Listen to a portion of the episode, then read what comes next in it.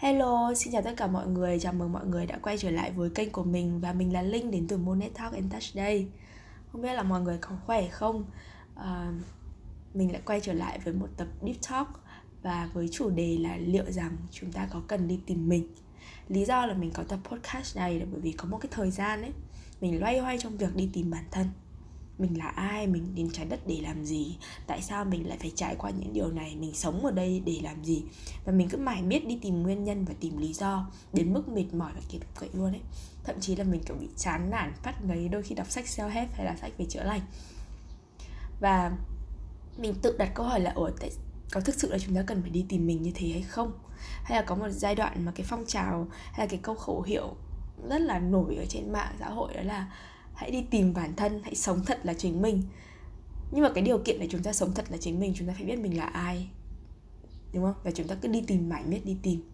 Nhưng mà sau một cái thời gian trải nghiệm và có rất nhiều thứ xảy ra mọi người cũng biết là cái thời gian vừa rồi mình mình bị xáo trộn rất là nhiều mình cũng ít uh, ra nội dung hơn. À sau cái tập deep talk này thì mình sẽ quay trở lại thu các bài thiền um, nối tiếp những cái bài thiền kết nối với sự trù phú này kết nối với tính nữ các thứ bên trong để mọi người có thể cân bằng lại cái trường năng lượng quay trở lại với thói quen thiền định hiệu quả nhá.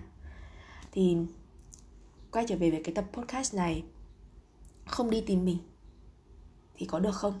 Hay là phải đi tìm mình? Thì câu trả lời của mình ở thời điểm hiện tại nó đúng ở thời điểm hiện tại thôi nhé bởi vì mình nghĩ là mọi thứ sẽ thay đổi thôi.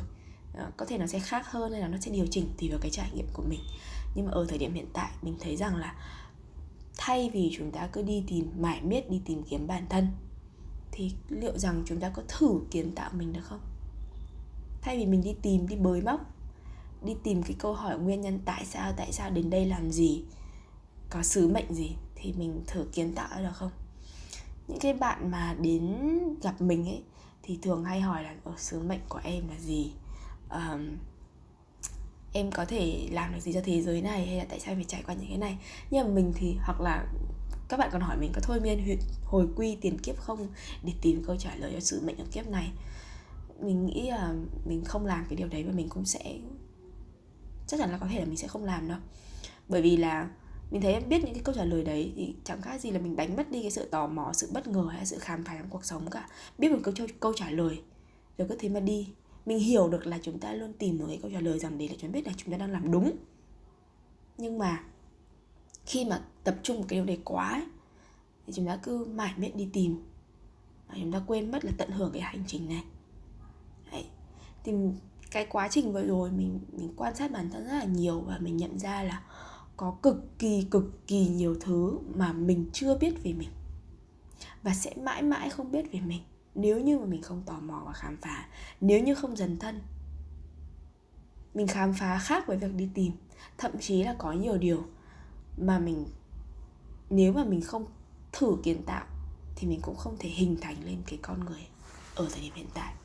Mình lấy ví dụ đó là hồi bé, mình không ăn được dưa chuột trong bánh mì, không ăn được mướp đắng, không ăn được canh trứng lá hẹ, lá đắng, không ăn được hành lá. Mình cũng không ngửi được mùi của hành phi mùi măng hầm móng giò, mùi sầu riêng, nói chung mình là khó ăn, khó ở. Mỗi lần nấu ăn ấy, bà mình đều múc cho mình một cái bát riêng. Bát này không bỏ lá hẹ này, bát này không bỏ lá đắng này. Thỉnh thoảng ấy, mình đi học về xong rồi trong nhà mình đang phi hành, mùi hành phi hay là mùi măng hầm nó bay sộc vào mũi một phát. Thế là kiểu gì bà mình cũng phải ngồi ngoài vườn, vỗ lưng để mình nôn khan. Tức là mình rất là kinh về cái mùi đấy ấy. mình từng tiếc nuối bỏ ngang một cái bánh mì ngon lành luôn mình thích ăn bánh mì cực. Bánh mì kiểu bánh mì pate kẹp ấy mà vì cái cô bán hàng lúc đấy cô ấy quên mất cái lời mình nói xong rồi cô bỏ dưa chuột vào thì em mình kiểu ô phải bỏ bỏ cái bánh mì này đi rồi. Nhưng bây giờ bây giờ mình đã có thể ăn nguyên cả quả sầu riêng nhiều thịt nhá. Hạt lép ăn phủ bún này ăn phở này thì bát mình ngập hành luôn thậm chí không có hành mình còn cảm thấy à, hơi thiếu thiếu. Ăn bánh cuốn thì xin thêm hành phi. Tết đến mà nhà cảm thấy không có măng hầm móng giò là mình phải tìm cách nấu bằng được thậm chí học cách nấu luôn canh hẹ trứng canh lá đắng không những là không ăn được, mà còn rất thích. À không những là ăn được mà còn rất thích. Lâu lâu ấy, mình thèm mình còn thể tự nấu ăn nữa. Bánh mì thập cẩm, có dưa, ăn được hai cái một lúc. Mình cũng có rất nhiều điều mà trước đây mình không làm được như là không ngửi được mùi nước hoa này. Dù là nước hoa hàng hiệu nha. Mình cũng không chịu được cái cái tiếng ngáy, tiếng ồn. Và mình luôn nói mọi người là mình bị dị ứng mùi hương mình bị dạy cảm với mọi loại tiếng ồn. Mình nghĩ đó là lúc mà mình đã hiểu về con người mình đấy nhưng mà nó không hoàn toàn như thế mãi mãi đâu. Mình có thể thay đổi mình có thể kiến tạo mình có thể um, cải thiện phát triển mình. Mình ở thời điểm này thì vẫn không thích cái mùi nước hoa công nghiệp đâu nhưng mà ngửi thì không còn bị đau đầu như trước nữa. Mình rất thích mùi tinh dầu thiên nhiên. Ngửi được mùi thiên, tinh dầu thiên nhiên đấy chứ không phải là không ngửi được mùi như ngày trước nữa.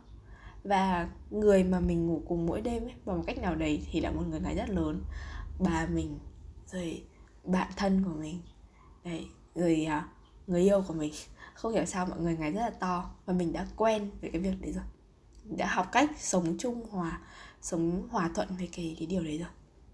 Không phải bỗng nhiên mình như vậy, mà mình đã thay đổi cách mà mình tiếp cận những điều không thể của bản thân ví dụ mình không ăn được lá hẹ trong canh. Vì cái hồi đấy phát hiện ra là làm, nhà mình cắt khá là dài. Và cái lần đầu mình ăn ấy là vào lúc 6 tuổi. Miệng mình bé xíu ấy. Miệng mình cực kỳ bé luôn.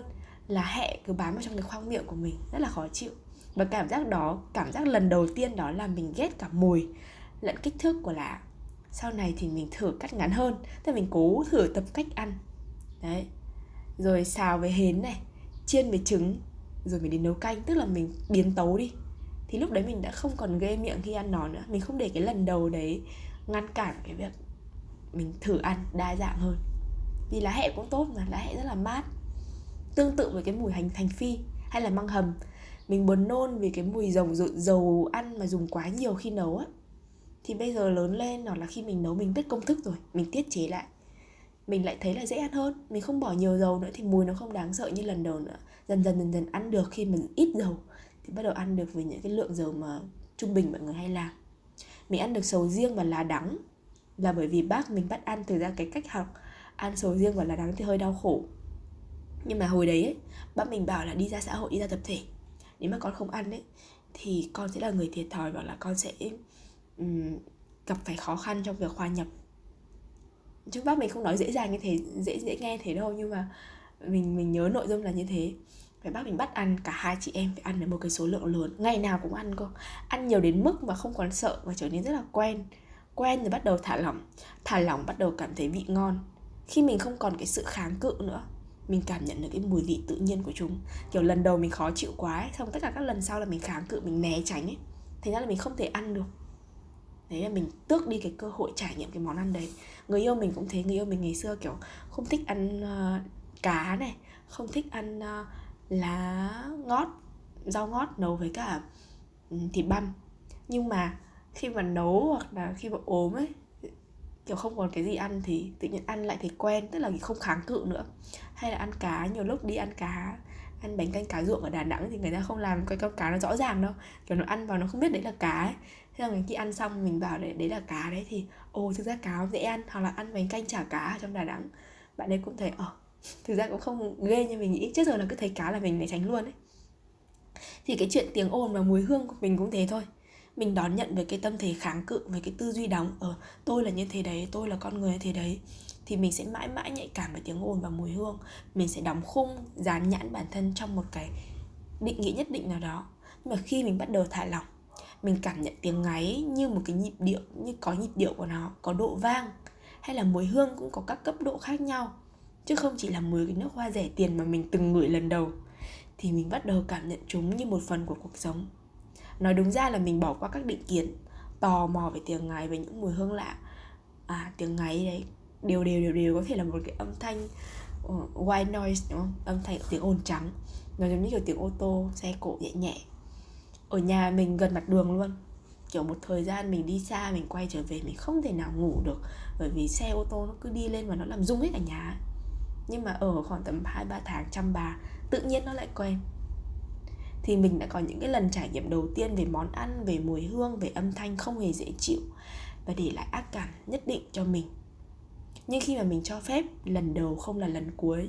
Mình thách thức cái giới hạn mà phiên bản bé con, phiên bản nhỏ nhỏ của chính mình ngày xưa ấy đã tạo ra. Thì mình lại thấy khác đi.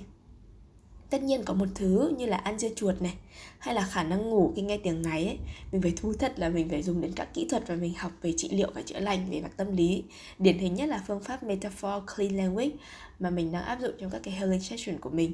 Khi mình học thì mình được luôn làm trực bạch luôn cho các bạn học cùng trong lớp thì câu hỏi của mình là ai này mình đến trái đất để làm gì? Mình nghĩ là nằm trong tâm trí không chỉ mình đâu mà còn rất nhiều người khác đặc biệt là các bạn trẻ. Đó là một câu hỏi mang tính triết học lẫn xã hội. Mình từng đau đầu tìm cách trả lời chúng bằng việc xem tử vi xem bản đồ sao làm bài trắc nghiệm tính cách MBTI, Enneagram hay là học về tâm lý, về chữa lành. Mục đích ban đầu của mình đâu có phải trở thành healer đâu Mà mình học vì cho bản thân mình. Và mình nhận ra là ừ đúng là nó những cái trắc nghiệm đấy nó có những cái câu trả lời tương đồng. Định nghĩa bản thân mình theo cách mà mình có thể hiểu và chấp nhận được. Nhưng mà nó chưa từng khiến mình thỏa mãn. Mình luôn cảm giác là mình sẽ nhiều hơn thế Rộng hơn thế nữa. Chúng giúp mình nhìn nhận, lý giải các hành vi, các phản ứng, các niềm tin, lối suy nghĩ của bản thân Nhưng mà vô tình cũng trở thành cái nhà tù đóng khung tâm trí và cảm xúc của mình. Vì mình là kiểu người hướng ngoại Nên là những lúc mà mình ngại giao tiếp, cảm thấy kiệt sức khi ra ngoài Hẳn là mình đang bất ổn nữa. Vì mình là một xử nữ có môn sư tử có mọc thiên bình nên là mình cầu toàn đến mức khó tính bốc đồng nhưng thiếu quyết đoán cứng đầu trong kiểu uh, không ai nói thì sẽ làm ai áp đặt thì sẽ chống đối ư.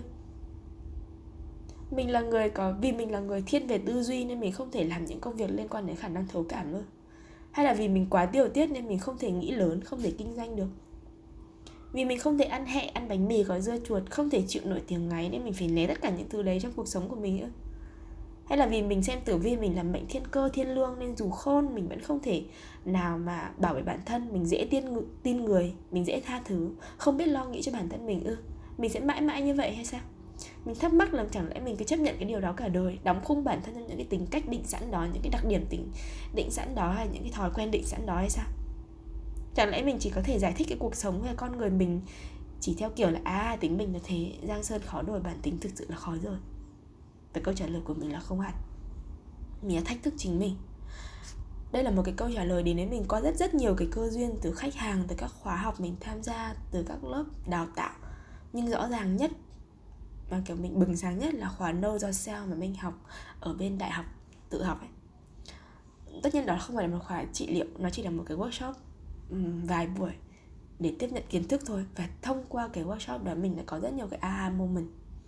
Mình tiếp cận một cái luận điểm là tính cách, có phần là do gen di truyền bẩm sinh, nhưng đa phần là chiến lược phòng vệ bản thân trước điều kiện của môi trường sống. Và có những môi trường sống nó đã thay đổi, nhưng các chiến lược nó vẫn còn duy trì. Vậy thì bây giờ mình thử xem là chiến lược đấy có thể cải thiện được không? Vì một số chiến lược nó làm cản trở cuộc sống của chúng ta, cản trở cái sự phát triển và khám phá bản thân của chúng ta rất là nhiều cái cái workshop Know Yourself đấy thì nó mở ra cho mình rất nhiều cái cơ duyên để tìm hiểu kiểu mở giới thiệu cho mình một vài cái lý thuyết để mình tìm hiểu sâu hơn ấy. Thì mình nhớ rất nhiều khi mà mình mình học thì và và trải nghiệm chiêm nghiệm của mình thì mình mình có nhớ đến những cái trường hợp là một đứa trẻ hiền lành ấy, ngoan ngoãn dù sống với bố mẹ thường xuyên cãi nhau nhé anh trai thì phá phách nhé nhưng không hẳn vì tính nó phải ngoan tính nó sinh ra là ngoan ngoãn thế đâu hay tính nó sinh ra là hiền lành như thế đâu. Mà có thể cái phần hiền lành, ngoan ngoãn đó là một chiến lược phòng vệ của nó.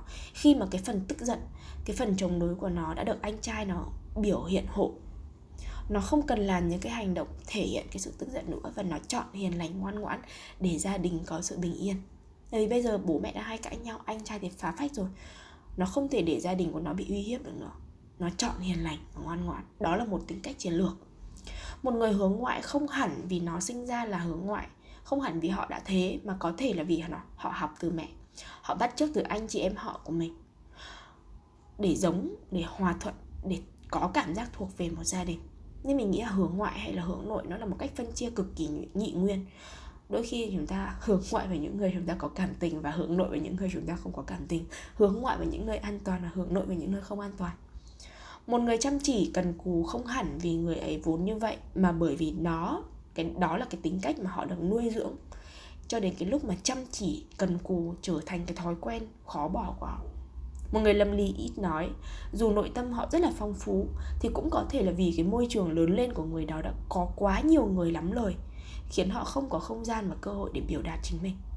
Vậy tại sao khi chúng ta làm khi còn là một đứa trẻ lại hình thành những tính cách chiến lược như thế. Bởi vì đó là cách duy nhất mà những đứa trẻ có thể làm để trở nên giống với những người xung quanh.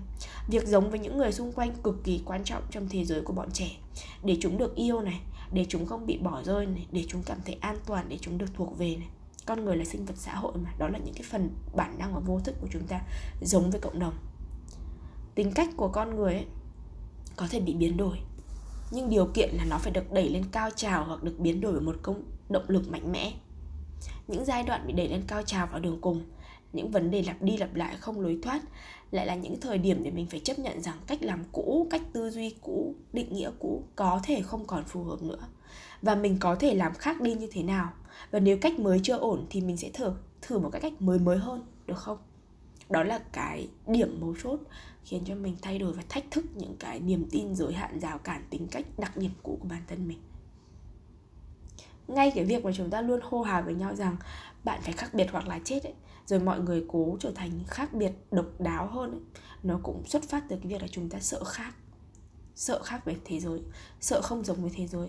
Khi một xã hội mà tất cả ai cũng có hình ảnh riêng đặc điểm riêng hay là cái tôi riêng Ờ, hay là có một cái cá tính riêng chất riêng ở đấy thì chúng ta không thể không có cá tính riêng được. Chúng ta khác biệt để để không bị khác biệt. Chúng ta khác biệt để trở nên giống với những người cũng đang có cá tính khác biệt ở ngoài kia. Đó là một cái áp lực. Mình đã từng là trong cái uh, trắc nghiệm tính cách ấy, mình đã từng là một uh, một ENFJ nhưng bây giờ là một INFG Mình đã từng là người kén ăn, Nhưng bây giờ là một đứa có thể ăn cả thế giới, Gần như không có món gì mà mình, kiểu kiểu, bình thường mình không ăn được đâu. Mình là người không dám kinh doanh, buôn bán Vì sợ là mình không có khiếu. Nhưng bây giờ mình trở thành một con buôn, Ngày ngày khám phá cái giới hạn và hiểu biết của mình trong thế giới kinh doanh. Và mình cũng đã từng là một cái người không thể đi lại quá nhiều vì cái sức khỏe của mình Mình cho rằng mình là một đứa yếu đuối. Đến cái lúc mà mình quen với việc đi về quê thường xuyên vào cái thời điểm mà bà mình ốm khách hàng của Monet ấy, khách hàng của mình ấy, thì có người đã từng vì tự ti đến cái mức mà không muốn nhìn vào gương nhưng bây giờ lại mê đôi mắt cười tít của chính bản thân họ. Có người kể là ôi chị không tin cái đứa sợ mối quan hệ cam kết nhưng chị lại có thể một ngày mà một nách ba con rung răng rung nhảy như thế này. Cái việc hiểu bản thân bây giờ nó không còn là một hành trình tìm kiếm nữa mà là một hành trình kiến tạo và nếu cứ cố đi tìm bản thân là ai mình hợp cái gì mình thích cái gì có khi tìm mãi chẳng ra. Vì mình xem bài xem tarot xem tử vi hay là đủ các thể loại khác thì cũng có thể cho mình một vài cái định hướng và cái gọi là một vài cái clue một vài cái ờ, gọi là gì nhỉ? Mình không biết rồi dịch cái từ clue ấy ra là gì. Um, đầu mối để mình tìm hiểu. Nhưng mà bằng cách đặt câu hỏi mình có thể là ai giới hạn của mình có phải là những cái thứ mình đang thấy thì mình đã tạo nên mình hiện tại, thay vì hỏi mình là ai, giới hạn của mình là gì. Thì mình hỏi mình có thể trở thành ai, mình có thể là ai. Mình chấp nhận mình ở quá khứ, ở thời điểm này, nhưng mình không dừng cái việc tò mò về mình trong tương lai. Và mình hiểu là mình có quyền tạo ra mình trong tương lai. Mỗi cảm xúc mình có, mỗi trải nghiệm mình đi qua, mỗi suy nghĩ mà mình nảy sinh, mình ghi nhận nhưng mình biết là mình không hoàn toàn là tất cả những thứ đó. Mình là nhiều hơn thế và cũng có thể chẳng là gì và như cái bạn Percy, bạn điều phối của lớp Nodosia từng nói Hiểu bản thân nên bắt đầu từ việc chấp nhận rằng ta sẽ luôn luôn không hiểu hết về chính mình. Sẽ có những thứ ta không hiểu về mình Và sẽ có những thứ ta phải tò mò Thậm chí là kiến tạo về bản thân. Đó là cái làm cái cái câu mà làm mình thức tỉnh luôn. Khi mà thức tỉnh nghe hơi to nhưng mà làm mình có aha moment luôn. Và mình phải thừa nhận là ai rồi cũng sẽ khác thậm chí là có một ngày nào đó bạn có thể trở thành cái người mà bạn từng ghét cơ. Không phải là con người mà dễ dãi hay thay đổi. Không phải là chúng ta như vậy. Mà lúc này là cái lúc mà cái lúc chúng ta trở thành một cái người khác ấy, là lúc mà chúng ta đã học cách buông những cái phán xét niềm tin giới hạn làm đau khổ chính mình. Những cái thứ mà làm mình nhìn đời bằng con mắt tối thui. Còn những người ấy, họ trong đầu mà chẳng có gì ngoài công danh tiền bạc người ta khổ lắm. Mình gặp những khách hàng như vậy mình nhìn thấy cái sự đau khổ. Mặc dù ngoại hình rất là sáng nhưng mà họ có cái gì để u tối trên khuôn mặt. Họ nhìn thấy cảnh đẹp cũng không rung động được. Gặp ai thành công cũng khó mừng cho người ta. Những cái người trong đầu chỉ đau đầu chuyện tình cảm này, gia đình bất ổn này. Lúc đang bất ổn đó là cái lúc mà họ được tặng quà hay là quan tâm, yêu thương, thăng tiến hay thất bại. Họ không buồn cũng không vui được. Muốn khóc cũng không khóc được. Muốn cười mà chỉ có thể dừng dưng cái việc khóc với họ. Nó khó hay là nó gần như là không thể ấy trước khi mà trước đây ấy, khi mà mình yêu thì mình cứ nghĩ rằng là ôi yêu nhau là phải cố gắng đi càng lâu bền đi càng xa càng tốt 5 năm 10 năm 8 năm cả cuộc đời happy ever. Nhưng mà giờ lại thấy ô mưa đến đâu bắt mặt đến đó cái quan điểm của mình thay đổi. Mình cũng không còn cái việc là sợ đau khổ khi yêu mà chỉ dám yêu 7 phần giấu 3 phần nữa không mình không làm thế nữa. Bởi vì nếu như vậy thì dù yêu lâu dài cũng không thấy trọn vẹn mình cũng hiểu ra là yêu nhiều không có nghĩa là hy sinh nhiều hay là cho đi nhiều hơn mà biết tận hưởng trong tình yêu hơn. Bám chấp vào cái việc là bằng mọi giá phải bên nhau, dù đau khổ, dù khác đường, thì không thể nào mà tận hưởng nổi tình yêu. Và lúc đó thì cái việc mà chúng ta ở cạnh nhau, có nhau, lại còn đau hơn cả lúc không có nhau, thì tình yêu chẳng có ý nghĩa gì cả. Mình lấy ví dụ đơn giản thôi là nếu bạn yêu hết mình đi, thì trong một cái giây phút bạn được gặp người yêu hay bạn được đi chơi với người yêu, bạn đã yêu bạn, kiểu, hạnh phúc 100% luôn đấy. Nhưng mà cái người mà chỉ dám yêu một nửa thôi chẳng hạn, thì hôm đấy mình chỉ hạnh phúc được 50% thôi. Đấy, thì lúc đấy mình sẽ mình sẽ thiệt hơn, đúng không? Và trước đây mà ai gọi mình là, ôi, bé ơi, thì mình đều dãy nảy lên thì xến quá, đừng gọi tao thế. Giờ thì từ bạn thân, chị thân, đối tác, khách quen, người yêu đều gọi là bé. Đi ngoài đường mà ai gọi mình là bé ơi mình cũng vui vẻ, hào hứng từ hồi mình vào đà nẵng, kiểu miền trung hay gọi là chị bé ơi hoặc bé ơi mình thấy vui lắm trước thầy trước thầy đấy là kiểu điệu chảy nước nhưng bây giờ thấy dễ thương. Đơn giản là vì mình đã biết cách nâng niu mình, biết cách chấp nhận cái phần tính nữ mỏng manh và cả cái sự yếu đuối ở bên trong. Yếu đuối cũng không sao cả, điệu cũng không sao cả xến cũng không sao cả. Ngày trước mình rất ghét yếu đuối, mình ghét cái sự điệu, mình ghét cái sự xến đôi lúc ấy, bây giờ mình nhận ra đôi lúc điệu một chút này xến một chút này, yếu đuối một chút lại là lúc mà mình có thể cảm nhận cái tình yêu của mọi người dành cho mình rõ ràng hơn trước khi mà mình thấy ai ích kỷ một chút họ chỉ nghĩ cho bản thân họ ấy, thì siêu siêu đáng ghét.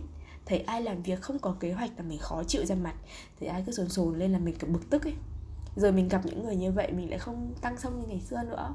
Không phải là mình đồng cảm với họ đâu mà mình thấu cảm được. Thấu cảm nghĩa là mình nhìn thấy được lý do tại sao họ như vậy. Có thể mình không hiểu nhưng mình nhìn thấy được.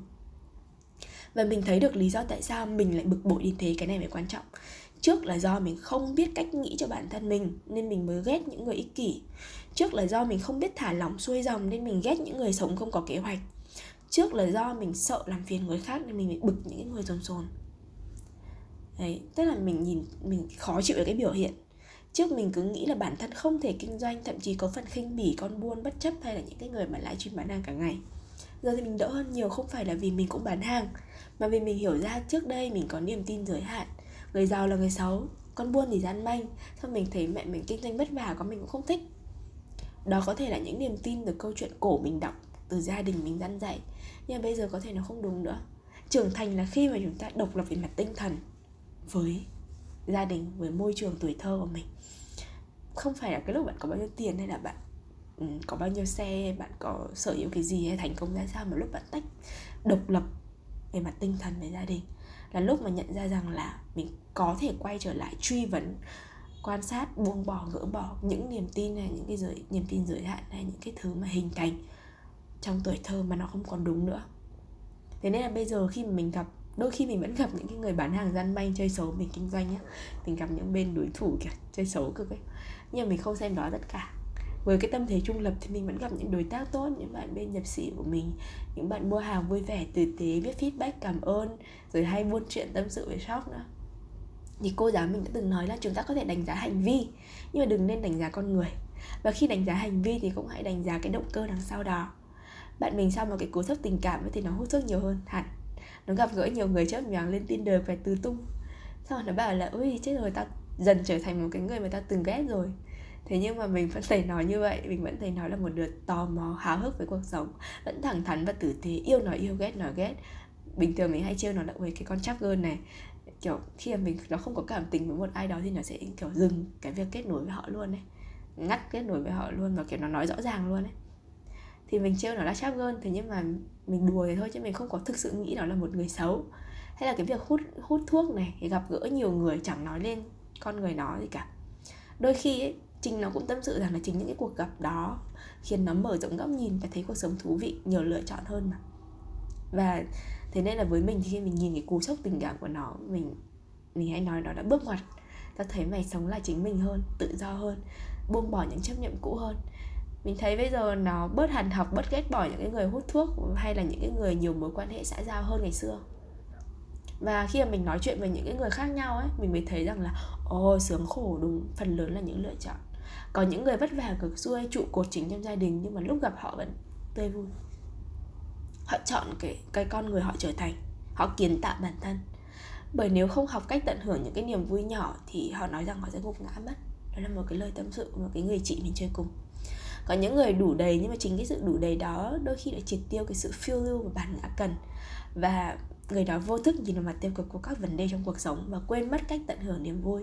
Đến lúc nào cũng u sầu dù thoạt nhìn mọi thứ rất là tốt tất nhiên thì mình cũng sẽ không nói đến cái việc là cái khả năng chịu đựng um, tổn thương hay là trải nghiệm của mỗi người sẽ khác nhau. Nhưng mà những lúc đó thì mình nhận thấy rằng là khách hàng của mình họ chọn đau khổ để có cảm xúc mạnh trong cuộc sống nhàm chán. Bởi vì sao? Bởi vì não của chúng ta sẽ ưa thích những cái thứ lặp đi lặp lại hoặc là những cái cảm xúc mạnh hơn mà. Đấy, tức là có những giai đoạn sẽ thích những cái thứ mà lặp đi lặp lại lặp điệp lại. Nhưng mà lặp điệp lại nhiều quá thì chúng ta sẽ bắt đầu cần một cái thứ gì đấy mạnh mẽ. Tức là mình luôn luôn cân bằng và luôn ở giữa hai cực đấy. Luôn đi đi đi về. Đấy thì ngày xưa mình có viết một cái bài về cách hạnh phúc ngay tức thì và mình cũng đã thu podcast. Thì mình nghĩ cái bài này sẽ là bài và cách để hạnh phúc lâu dài. Chứ không phải là tức thì nữa.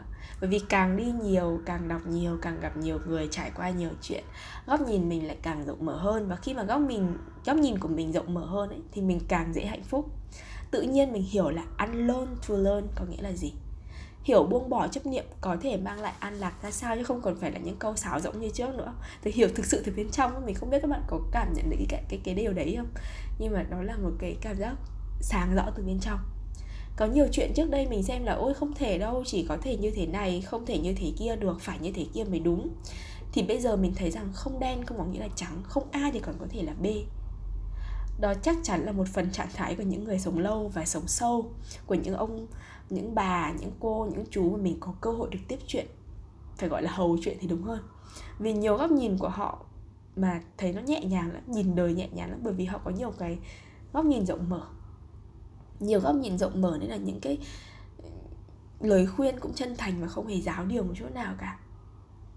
Đấy thì đó là cái trải nghiệm của mình với việc là chúng ta có thể kiến tạo nên mình và đôi khi cũng không cần phải đi tìm mình một cách ờ, đau đớn tìm mình hay trả lời những câu hỏi, who are you? đâu. Thế thì dài dòng thì thôi, mình sẽ quay trở lại với cái phần PR thì mình có nói ở ờ, mình có đăng ở trên page rồi, mình có cái workshop inner work kết nối bản thân và các bạn đã từng tham gia inner work không? Một thì chắc là cũng hiểu.